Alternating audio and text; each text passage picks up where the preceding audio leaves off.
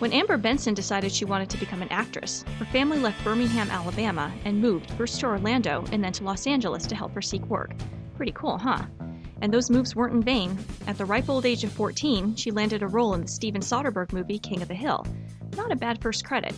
Today, she's known to millions of loyal fans as Tara Maclay, Willow's girlfriend on the cult television hit Buffy the Vampire Slayer, a role she portrayed from 1999 to 2002. In addition to nearly 20 years of steady acting work, Amber's resume includes credits for directing, editing, producing, and of course, writing. In 2001, she collaborated with author and comic book writer Christopher Golden to create a series of comics for Dark Horse based on the Buffy characters Willow and Tara. The following year, she and Christopher took their talents across the pond to write The Ghosts of Albion, a supernatural animated series for the BBC set in Victorian England. In 2007, Amber signed a three book deal with Penguin, which gave birth to the Calliope Reaper Jones series. In it, the spunky, designer clothing obsessed heroine also just happens to be the daughter of Death, and she reluctantly sets out to take over the family business, Death Inc. We'll talk to Amber about the challenges of writing a novel series, writing for a character that she played on television, and how writing is a little like being in love, as Amber Benson joins us on the Scripts and Scribes podcast right now.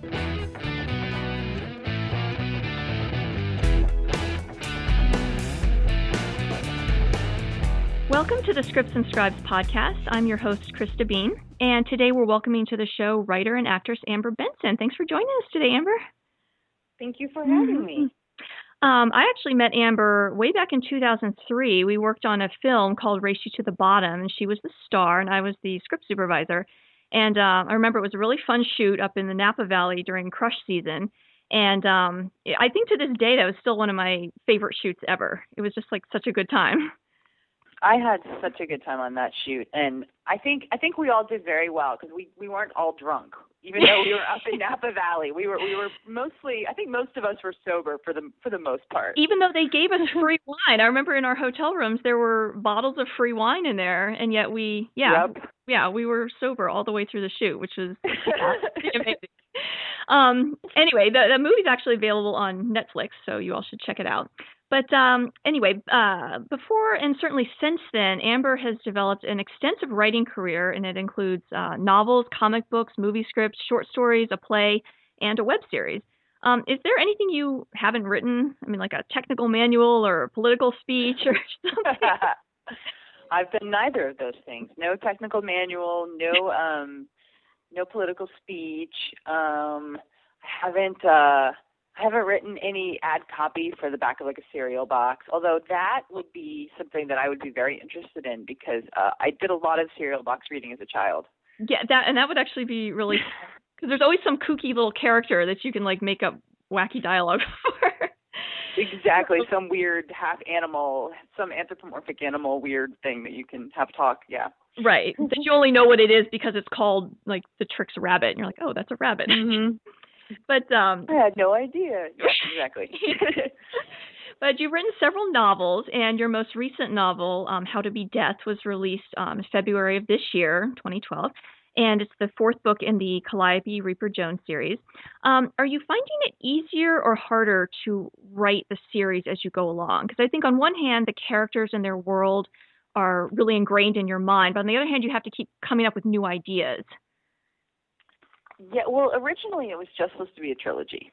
Okay. And uh when I when I was getting ready to turn in the third book, my editor was like, "Wait, what about the fourth book?" And I'm like, "Oh my gosh, the fourth? Wait, what fourth book? I've got things are happening at the end of the third book that make make it impossible to have a fourth book." So I actually had to go back in and untie a lot of loose ends and re- do a bunch of rewriting um for the third book so that we could have a fourth and a fifth.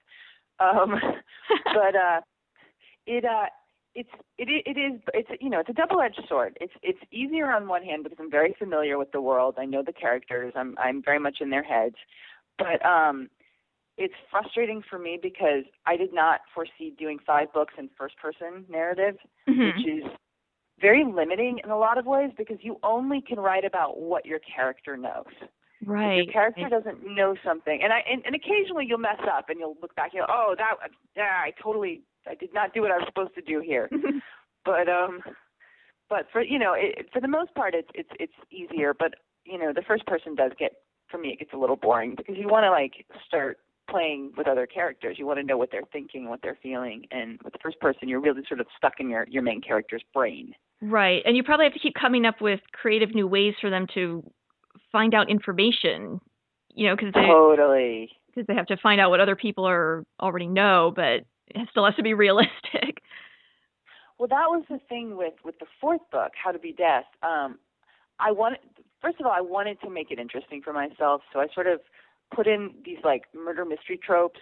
It's very mm-hmm. much like my homage to like an Agatha Christie locked room sort of who done it.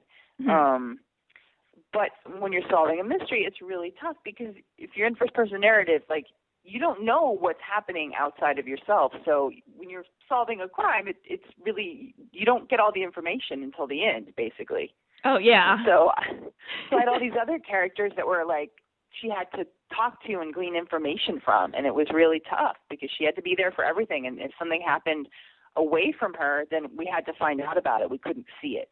Right. And that was right. that was that was very limiting. Um, so for the fifth book, I'm actually in the middle of, of writing it right now. Um, I've been playing with um, different perspectives, different different um, narrative oh. devices, which oh, is kind of fun. So yeah, so it's the first time I've done that with with this series, and you know, it's it's Calliope and her point of view, but then we're also getting other characters' points of view, so that it's it's a little more well-rounded and a little more fun for me to write. Oh, that's good. That's good. Now, is there going to be a sixth book, or is it just five so far, or? As of right now, it's just five. Okay. So we'll see what happens. Um, but uh, but I'm I'm looking forward to to getting busy on some other stuff um, mm-hmm. in the interim. So if we come back for a sixth one, that would be awesome because I really do enjoy Calliope, and she's she's definitely she's a unique creature. She uh, she's definitely uh, she has my ear when I'm writing her. She does not let me get away with anything, and she constantly changes my outline. I'm not doing that. Why would I do that? I like this guy. I don't like that guy. No, stop. you have characters that keep you on your toes. You have to. Totally. They really do sort of guide you. They don't let you. um they they don't let you get away with stuff. They're, they they they want you to be true to who they are. And so mm-hmm. if you try and like create a scenario in which that they're um they're doing something that is out of character for them, they'll let you know. Yeah. So now, what's your normal writing style? Are you more of like early morning at home? Are you late night at Starbucks or however late they're open? I don't even know how late they're open, but um, what, what you, what's your best time to write? Um, you know, I have two two good times of writing. Um, I found that like like nine ten o'clock, I'll go to a coffee place and sit for like four or five hours and try and try and get work done, and that that works really nicely. And then I actually have a group that I write with um, called the oh. Shamers. Oh, nice. Yeah, we mm, we shame in together. Um, so basically, we're all doing different things. Like some people write for television shows. Uh, one of us is writing a romance novel. There's some some fantasy writers. There's you know people writing pilots. So we're we're not all doing the same thing, but we're we're supportive of each other. So we we meet and uh, and write at the same time, and we keep each other from being on Twitter and uh, Facebook. and force each other to work. Yeah. Do you read each other's things and, and critique? Um, not really. I mean, like occasionally if someone's stuck on something, they'll be like, "Hey, what do you guys think of this?" Mm. Or um, when I was when I was getting ready to turn in the fourth book, I actually had my friend Sarah and my friend Kate um, read read the book over and just tell me like, "Does this make sense? Is this okay? Can you can you be my beta readers and tell me what's going on? Right. So uh so they before I turned it in they both looked at it and and Kate, you know, uh Sarah and I've done that for Kate and and actually Sarah and I are actually I have another another writers group that I work with um called the Heroine Club. Oh God. Which everyone's like, "Wait, the what?" but it's uh there's three of us. It's my friend Nick and my friend Sarah and I and we're all writing stuff with female protagonists. So oh. heroine as in female hero. heroine, not yeah, yeah, heroine, not heroin. The good kind of heroine, not the. Yes, yes, and uh it's funny because we we we have it over at Nick's house, and uh we always have like buffalo chicken pizza from um Papa John's. And I love that. That's so I, good. Sorry. It's so it's so good. We we we we found Nick found it and brought it. And we were like, this is the best. And so we haven't gotten any other pizza since. We're just like, that's what we get. And uh, and we we sit around and you know we go through each each other's stuff and we critique it. But uh Nick's wife, uh Jessica, came through one night. and She was like, "What are you guys doing again?" We're like, "Oh, it's it's heroin club." And she's like, "Oh, that's why there's so few of you." You're like, wait, oh, she's totally right. oh, or, awesome. you know, female protagonists, yeah. Yeah, no, it's great to have groups like that though, help each other out. Cause yeah, because sometimes you're just, you know, you, you sometimes you just don't want to write. You're just not in the mood. And I think it's you know probably the same as like when people have like walking buddies or jogging buddies or something. You know, it's like when somebody else is expecting you to be there and and show up and help them out, then it's like a, you know, it's a good support group. It's totally true. It's like it's like we're all trying to lose weight together. We all keep each other inspired. We all make sure we're not cheating. You know, it's really it's really nice, and it's it's fun too because um my shaman group it's all girls except for one guy, so that's Oh. kind of fun. All girl writers, um, you know, and and it's funny because you would think, you know, that there would be like a couple of guys that would want to get in on this. Nope, it's just we just keep accruing more women. it's like, oh, another girl. All right. So, um, now how do you come up with the titles of your books? And this this question is um, of particular interest to me because Kevin and I both write, and for him, the title comes first. It's like the bedrock foundation of the story, and everything builds up from there. And he can't. He has trouble working on anything if he doesn't have a title in his head for it. Mhm. I'm the complete opposite. For me, it's like the cherry on top of the sundae. You know, everything's there, and it's just bing at the very end. There's a title because I can't, I can't come up with it. It's really hard. It's what what is it like for you? titles are really difficult. Um, and then sometimes they're totally easy. It's really it's really a it's a crapshoot um, for me. Sometimes I'll sit down and I'll just have this title in my head, and that that'll be what it is. Um, like Death's Daughter, that was what it was from the very beginning. I Mhm. knew it. It you know it just was it's what it was. There was no bones about it. But then uh, I'll give titles to the other books, and uh, Penguin won't like it. My editor won't like it, or someone at Penguin won't like it. So we'll have to go through and like do a whole. Okay, now what are we going to call it? So you Mm. get a whole a whole back and forth where you're submitting names and they're submitting names, and you kind of settle on something. And uh, that's kind of how we've done it for the the other three books: Cat's Claw, Serpent Storm, and uh, and How to Be Death. Uh, How to Be Death was originally called um, uh, Haunted Heart. And Oh. uh, my editor, my editor Ginger is is a sweetheart, and she emailed me. She's like, like the title. She's like, it's not. It's not that it's not a good title. She's like, it just sounds like a romance. She's like, this is not what you're writing. So, so we need to change this. And uh, what was what was uh, I think Serpent Storm was was Serpent Stone at first. Oh. That got changed. Uh-huh. Um, and I don't remember what Cat's Claw was before it was Cat's Claw. I think it was. I don't know if it had a title. It might have just been Death Daughter number two. Okay. Um, that always works.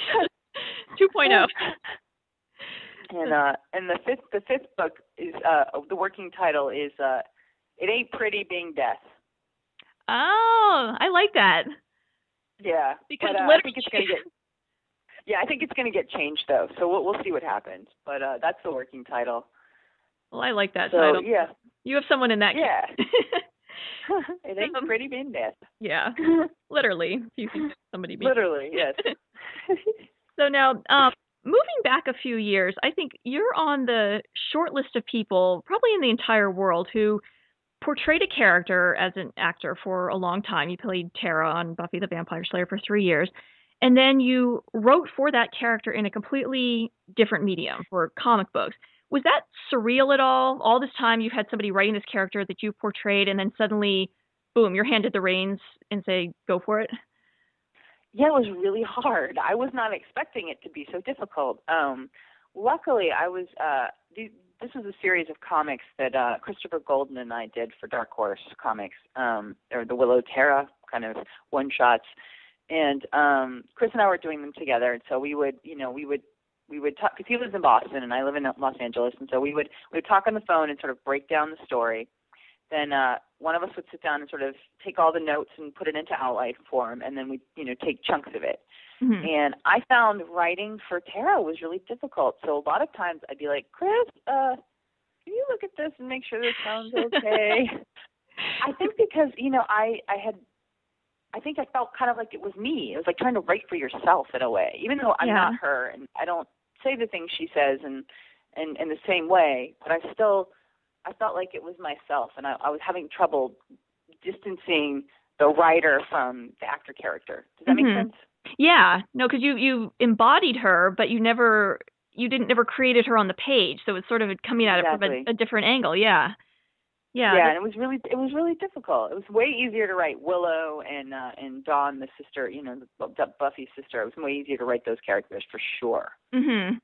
Yeah, that's that's really interesting. Now, how much when you were writing those, how much freedom did you have um, to write what you wanted versus sticking with the parameters that were set up by the original um, show, the original writers, that sort of thing? Well, they they you know they have to sign off on everything because it is uh, you know it's a licensed mhm. you know product. So you go through and you you do all this work and then you turn it in and they give you notes and they tell you you can do this or you can't do that or we wouldn't say this and or that's divulging too much about this at this point because everything's kind of done in in in an order in in the universe. So you have to figure out like where in the universe this is happening. Mhm. Okay, well this story is not at the end of you know what would be season six for Buffy. It would be happening in season four or so you can't say anything about this bad guy from season six because he hasn't popped into the world yet. You're only in season four. Oh, okay. So that was really yeah, that was really interesting. Like what you couldn't couldn't could and couldn't talk about. Not that they it was going to divulge anything that anybody didn't know. It was just that you had to stay within the chronological world. yeah, it had to make sense So- within within the world. You don't have people Uh-huh. popping in and out, right? Yeah. Exactly. Even though you love that character from season six, or you know, or from the, the comics from seven and or the comics from eight or whatever, like you can't you can't throw it in there. You you can't use it. Right. Yeah. Staying So- true to that world. Um, and now you also interesting. you you also wrote um uh Ghost Ghost of Albion for the BBC, and um and that was a historical piece that took place in, in early Victorian England. Um, how much research did you do into the into the time period for that, or or because because it was supernatural, did you feel like you had more leeway to sort of be more loosey goosey with with everything in respect to that? No loosey goosey. Um, no, Chris. Chris. Chris is sort of like my mentor. Like he's the reason that I am a writer now. Um, Uh-huh. I, I, I like I, I put it all at his feet because he he approached me about writing the Buffy comics, and that's sort of what ju- what jump started my my writing career. And uh, and because we've co-written a bunch of stuff, he sort of guided me and told you know like he sort of been my editor before it went to the editor. If you understand what I'm saying, he sort Yeah. of like made sure that what I was what I was doing was up to snuff. And if there were things that I wasn't getting, he would come back and say, okay, try rewriting this, this, and this. Think about you you know this is what you're trying to you know establish. These are the, the rules within which you're working. You need to like be really aware of that stuff. And he was it was like taking a master class with a, a, a very skilled, very talented novelist. That's, so great. um like a personal tutor. yeah, it almost. it's totally what it was. And you know, I had never I'd only written scripts and plays and little short stories for myself, nothing published, nothing that anybody, you know, really cared about. So it was a real learning curve for me and I feel like with each thing I do I get better and better. I feel like there's so much more for me to learn, but I'm I'm starting to like really find my voice now. Only what five, you know, five books in and and two that were with Chris and you know other things that Chris and I have done together. So it's it's a long process Mhm. but um but yeah we were doing this book set in victorian london and uh we had to be really true to uh to to the reality um chris is is a stickler for that like he's like if we're going to do this we're going to do it right so Mhm. there was actually the, the thing that sticks with me the most was um there was a scene where one of the characters had um a teddy i one of them to have a teddy bear Mhm. and i was like teddy bear yay Mm. and then i was like wait a minute teddy bear this is victorian england Yeah. when were, when did teddy bears come into play? teddy bears show up with the advent of Teddy Roosevelt. Um, they are not there in Victorian London. There is no such thing as a teddy bear. So um, it had to be a dolly. It became a dolly, her dolly. But like Ah. stuff like that, you you know, if you're if you're just writing, you, it, it's in our vernacular, so it doesn't. You don't think, oh, this wouldn't have existed back then. I'm Right. writing like me, or blah blah blah.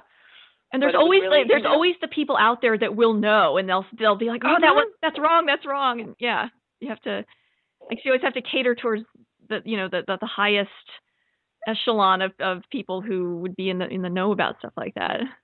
Mhm. They are very, very uh, uh, verbal about letting you know. Like, they hit you on Twitter and Facebook and email and and it, I had somebody stop me this you know in the middle of a signing and be like, did you know that that's not really how the da da da da would really? I'm a physicist and da da. like, uh, I'm trying. I'm really trying. I'm not a physicist. it's like just just read the book. It's just fiction.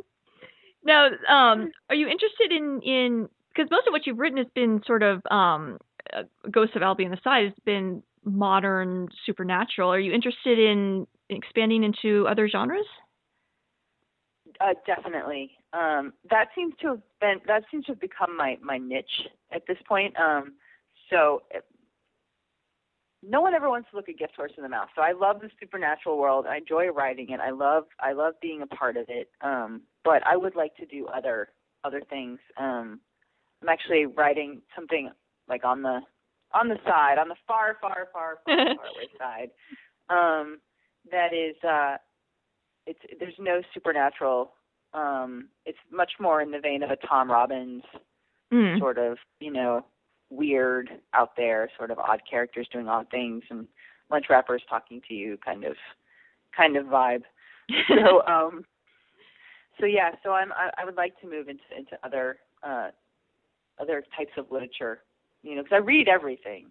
Yeah. I read straight literature. I read sci-fi, fantasy. I read. I love mysteries. Um, I'll, I'll pretty much read anything at this point. I'm a book whore.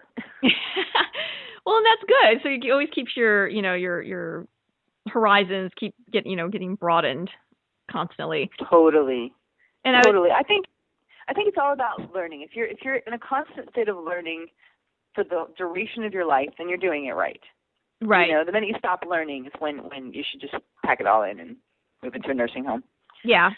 Because I no, because I actually read uh somewhere online somebody um it was on a uh, forum or something and somebody had written in it's like I don't you know I'm a writer but I don't read very much because you know I just like to write. And people were like, well, they go hand in hand. You know, you can't just be totally. one or the other. They feed off of each other. So, you know, you really totally. have to to be involved in both or involved in reading if you want to if you want to write. Now, um, I think so. So for um for the Calliope bleh, for the Calliope Reaper Jones series, um, you did a lot of research into mythological, the religious, supernatural. Um, was there anything in that research that you have taken away and have been able to apply to your real life? You know, I, I got very interested in like the sort of the Buddhist sort of way of life. Mm-hmm. I like I like the idea of of transcending self, mm-hmm. of of the ego being you know sort of this thing that you need to to like let go of. You need to to to let it go and stop stop being obsessed with yourself and and you know move forward and and that is very appealing to me as as a person. And that's something that I've I've sort of come across as I've researched all these different things. And I've always been very curious about world religions and about mythology. And uh and I think you know there are there are aspects of all of these different religions and all of these different mythological canons that that are good and that you should you know you should be aware of and you should learn from. Uh, there are other aspects that I don't care for, um, but I think there there is a, there is something in everything, and you can learn something from all of them. I can't I can't conceive of of a creator that would be like yours is right and everybody else's is wrong. To me, that just seems kind of asinine. Yeah. You know I mean? Yeah, no, I totally agree with that. And and um uh because I like I consider myself a Christian, but I don't mm-hmm. necessarily believe I mean I don't at all believe that everybody that came before Jesus is damned to hell because Jesus, you know, you know, the, they say if you don't believe in Jesus, you go to hell, and it's like, but the, Jesus wasn't even around before, you know, the, when these people were around. so, you know, things like that, I think is, you know, don't quite make sense to me. My my because my my parent my my uh sorry not my parents my grandparents were born again Christians and uh, I would get into it with my grandmother because I'd be like well what about the people in Africa that have never heard of Jesus so they're all going to hell even though they, to no fault of their own they are not aware of this Right, right. You know? Exactly. And it's like, no, I think God's nicer than that. I think he would, you know, exactly there's different ways to get to him. He doesn't have to be one way or the other. So I, I agree with you totally. You know, I think I think it's it's it's more about like looking at all these different things and seeing like the good stuff and go, okay, well, you know, in the Bible it says, you know, do unto or or uh, turn the other cheek when you know when Jesus turns the other cheek instead of you know trying to hurt the other person, you know, and I think that's a good thing to take away. Yeah. You know, the golden rule: do unto others as you would have them do unto you. Stuff like that, like that's all really positive. And i think you know if we if we really looked at like the god you know the, the gospels and and how jesus lived his his life while he was on earth like he was a really uh, amazing human being. Right. You know what i mean? Like the things he did were were wonderful and we should take from that not not get so caught up in like blood and crucifixion and yes all of that you know possibly happened but like the good stuff we should look at that and learn from that. And and that's in every every religion. You know there's i think human beings are what kind of mess up religion for us. They take this thing that is positive and they use it for their own gain sometimes. And it's not everything and everybody, but occasionally someone will come in and just sort of subvert it. Yeah, it's, it's like not. It's you, not. Yeah. The, like the religious ideal and filter it f- through like imperfect people, and then it becomes, you know, yes. not what it originated as. Yeah. No, I agree. Yes.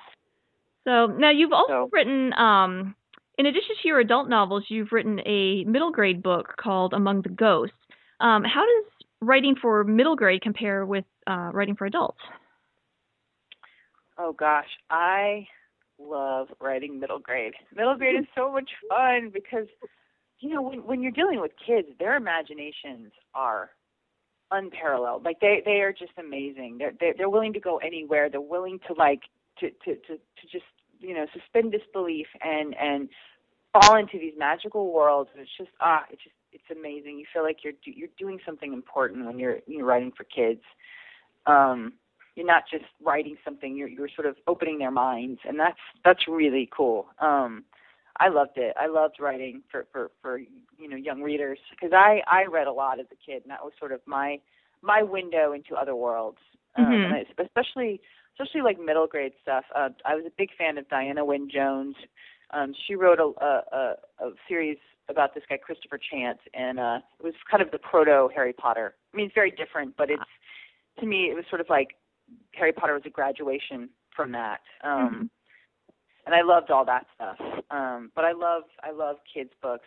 I just I think they're so magical, and they really are you know a way for kids to to find other ways of, of being and, and and learning about other people and other you know places, and it's really it's very magical. So, what's your favorite type of writing? You've written books, comics, screenplays, short stories. What's what's the best for you? Oh gosh.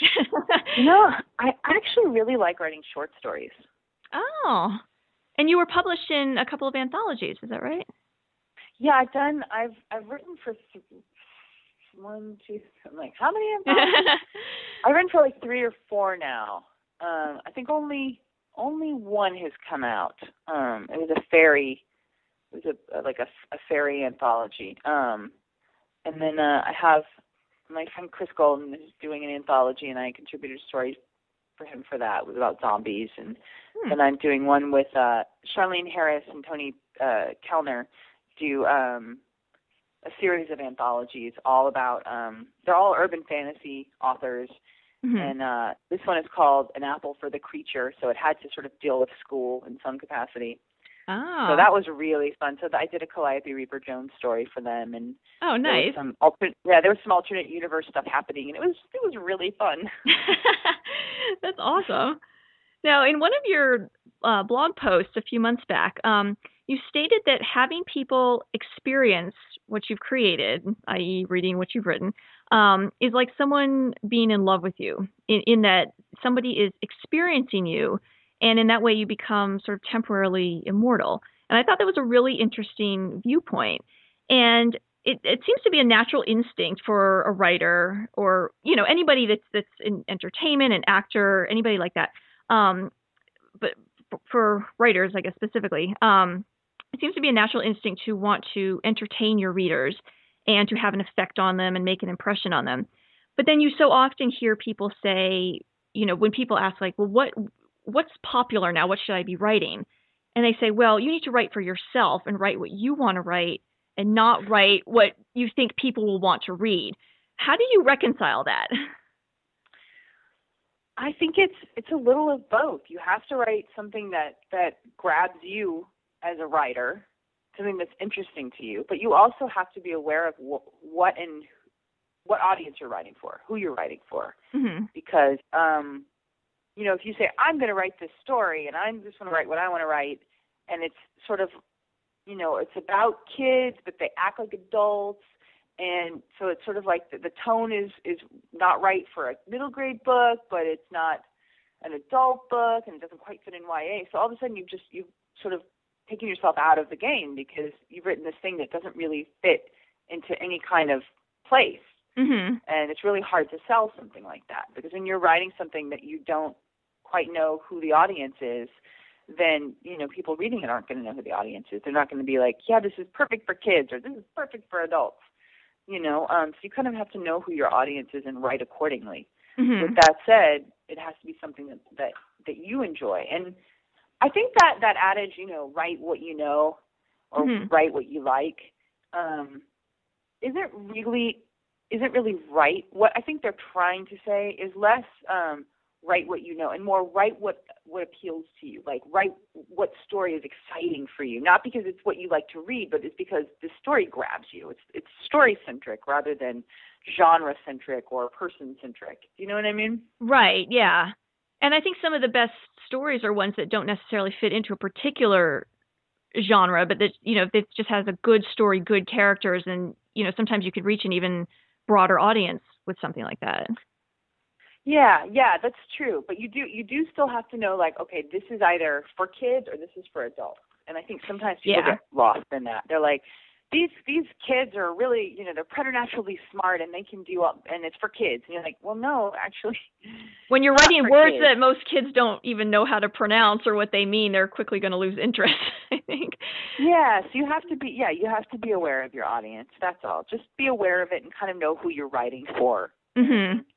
That's half the battle. Yeah, I think that that's really good advice. That's really good.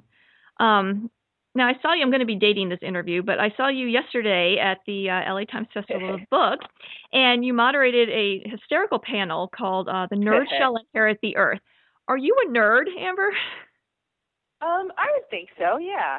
Um, especially after after the, the the definition was finally sort of you know nailed down yesterday in the panel. Um, uh, John Scalzi and Pamela Ribon and Maureen Johnson were my panelists, and and I I asked them. I said, well, what is you know what exactly is a nerd? There seems to be some confusion, and then it was everyone wanted to know were we talking about nerds, geeks? What are what what you know what are we actually talking about here? And I was like, well, broad, general, you know, like do an umbrella. Nerd is the umbrella. We know there's all these different variations, these different striations of nerddom, but um, you know, uh, give us give us just sort of like a a, a a definition of what nerd is, and they kind of came up with this thing is is is that a nerd is somebody who just really loves something, and I thought that was amazing Aw. because it wasn't it wasn't about being geeky, it wasn't about like you know cutting people out of the equation. It was about inviting people into your world. I love something so much, I want to share it with you because Ah. uh, one of our we we opened it up to to questions at the end, and someone was talking about Comic Con and how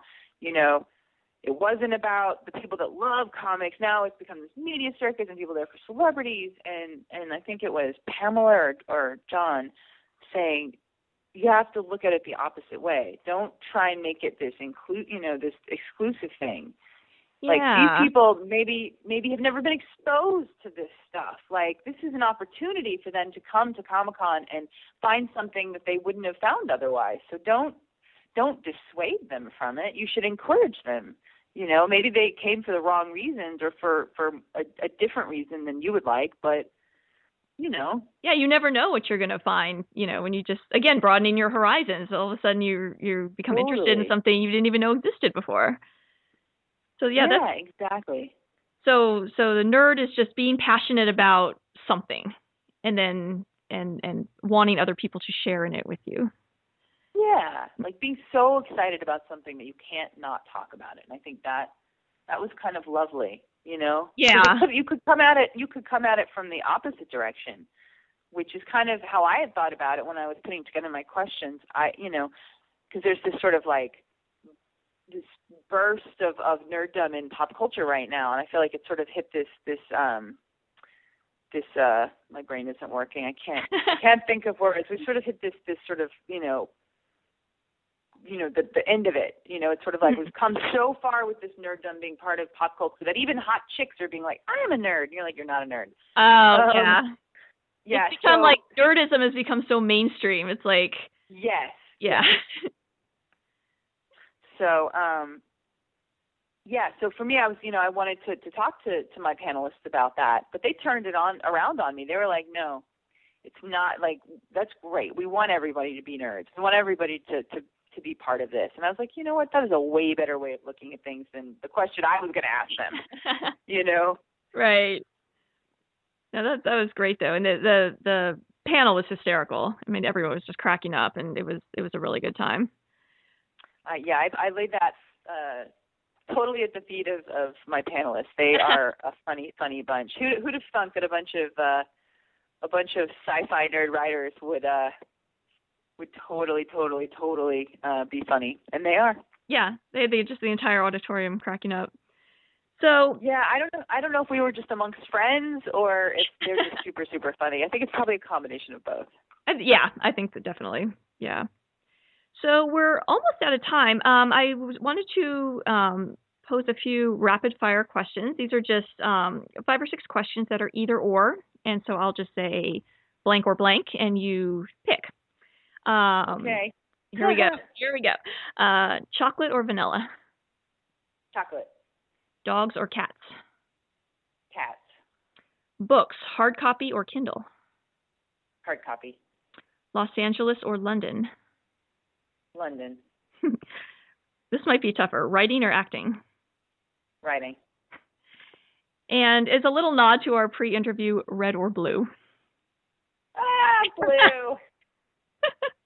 you stumped me. You tricked me. I, yeah, I throw that in. Well, thanks so much for joining us today, Amber. Oh my gosh, thank you so much for inviting me to be on your podcast. I'm very honored.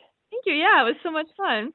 And uh, Amber's newest book, How to Be Death, is available at bookstores and online now, and you can visit her official blog at amberbensonwrotethis.blogspot.com.